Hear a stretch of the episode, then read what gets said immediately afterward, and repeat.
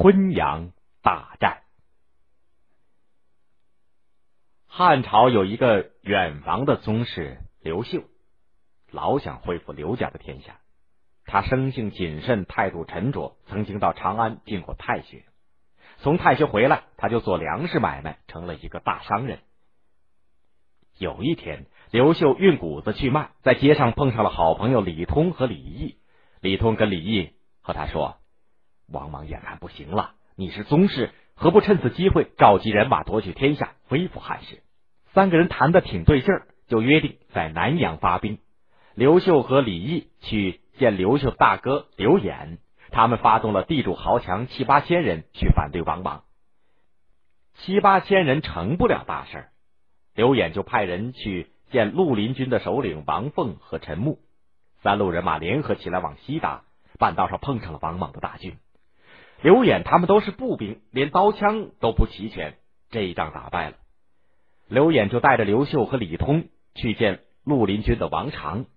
刘演跟王常定了盟约，两路人马联合起来对付官军。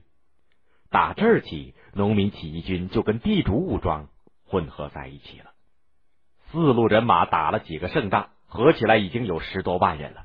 该有一个最高首领统一号令啊！四路的起义军们就商量，最后决定立刘玄做皇帝。公元二十三年二月，刘玄登基，年号为更始。因此，刘玄又叫做更始皇帝。刘玄拜王匡、王凤为上公，朱伟为大司马，刘维为大司徒，陈穆为大司空，拜刘秀为太常偏将军。打这儿起，绿林起义军就称为汉军。更始皇帝刘玄派王凤、王常、刘秀去进攻昆阳，也就是现在的河南叶县。昆阳很快就给王凤、王常、刘秀打了下来。接着，刘秀又打下了临城的定陵，也就是现在的河南兖城西北和兖城，也就是现在的河南兖城。王莽听说汉军立刘玄为皇帝，急得直上火，马上派大将王寻、王毅带领四十二万人马，号称一百万，直奔昆阳。昆阳的汉军站在城楼上往下一看，是看见黑压压的全是王莽的军队。有的人准备散伙了，刘秀对他们说：“这是最紧要的关头，必须得顶住。咱们兵少粮少，全靠同心协力，万万不能灭掉自己的志气。”将士们这才安定下来。昆阳城里的汉军当时只有八九千人，刘秀关照守城的将士只守不战，自己带了李毅他们十三个人骑上了快马，趁着黑夜冲出南门去调兵。刘秀动员将士们放弃定陵和兖城，跟着刘秀直奔昆阳。刘秀带领援军一千多人作为先锋，到离官兵大营四五里的地方布置了阵势。官军派了几千个士兵去对敌，刘秀突然冲过去，一连杀了几个敌人。汉兵一个人能够抵得上十个敌人，杀了上千名官军。刘秀又带着敢死队直冲中军大营，官军一万多人跟刘秀的三千人交战，不一会儿敌人就乱了队伍。汉兵知道王寻是官方的大将，立刻把他围住，乱砍乱刺，结果了他的性命。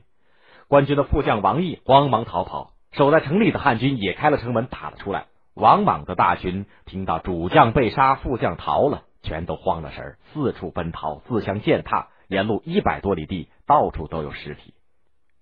汉兵正杀得高兴，忽然一个怪人带着一群猛兽冲了过来，那个怪人叫巨物霸。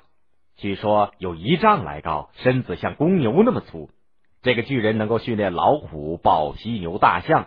王莽拜他为校尉，让他带着几只猛兽和一批扮作猛兽的士兵前来助威。汉兵没见过，只好躲开了。没想六月的天气变化无常，突然一声响雷，接着大豆似的雨点直往下倒。那些身上涂着颜色、扮作老虎和豹的士兵给浇得直打哆嗦。几只猛兽把巨无霸。挤得掉在河里起不来了，汉军一看，笑坏了，个个生龙活虎，直往前追。王莽的大军好像绝了口子的大水，向后掉进了河里，淹死了一万多人，其余的官兵四散奔逃。昆阳大战消灭了王莽的主力，消息传到各地，鼓舞了各地的义军，有不少人杀了当地的官员，自称为将军，等待着刘家皇帝的命令。就在这个时候，更始皇帝和将军们。发生了矛盾。刘家哥俩的名气越来越大，他们手下的人不把刘玄放在眼里。刘演有一个心腹叫做刘季，他说刘玄算老几，刘玄就把刘季定了死罪。刘演急忙跑来跟刘季争理，站在一旁的朱伟大喝一声：“刘季对抗命令，还不是刘演主使的吗？他也不能免罪。”刘玄把脑袋一顿，使出了做皇帝的威风，干脆把刘演和刘季一块都砍了。刘秀听说哥哥给杀了，痛哭了一场。他擦干眼泪来见刘玄，向刘玄表示忠心。人家问起昆阳大战的胜利，他也不骄傲，他也不给哥哥带孝，完全像没事人一样。刘玄反倒觉得过意不去，就拜他为破虏大将军，封为武信侯。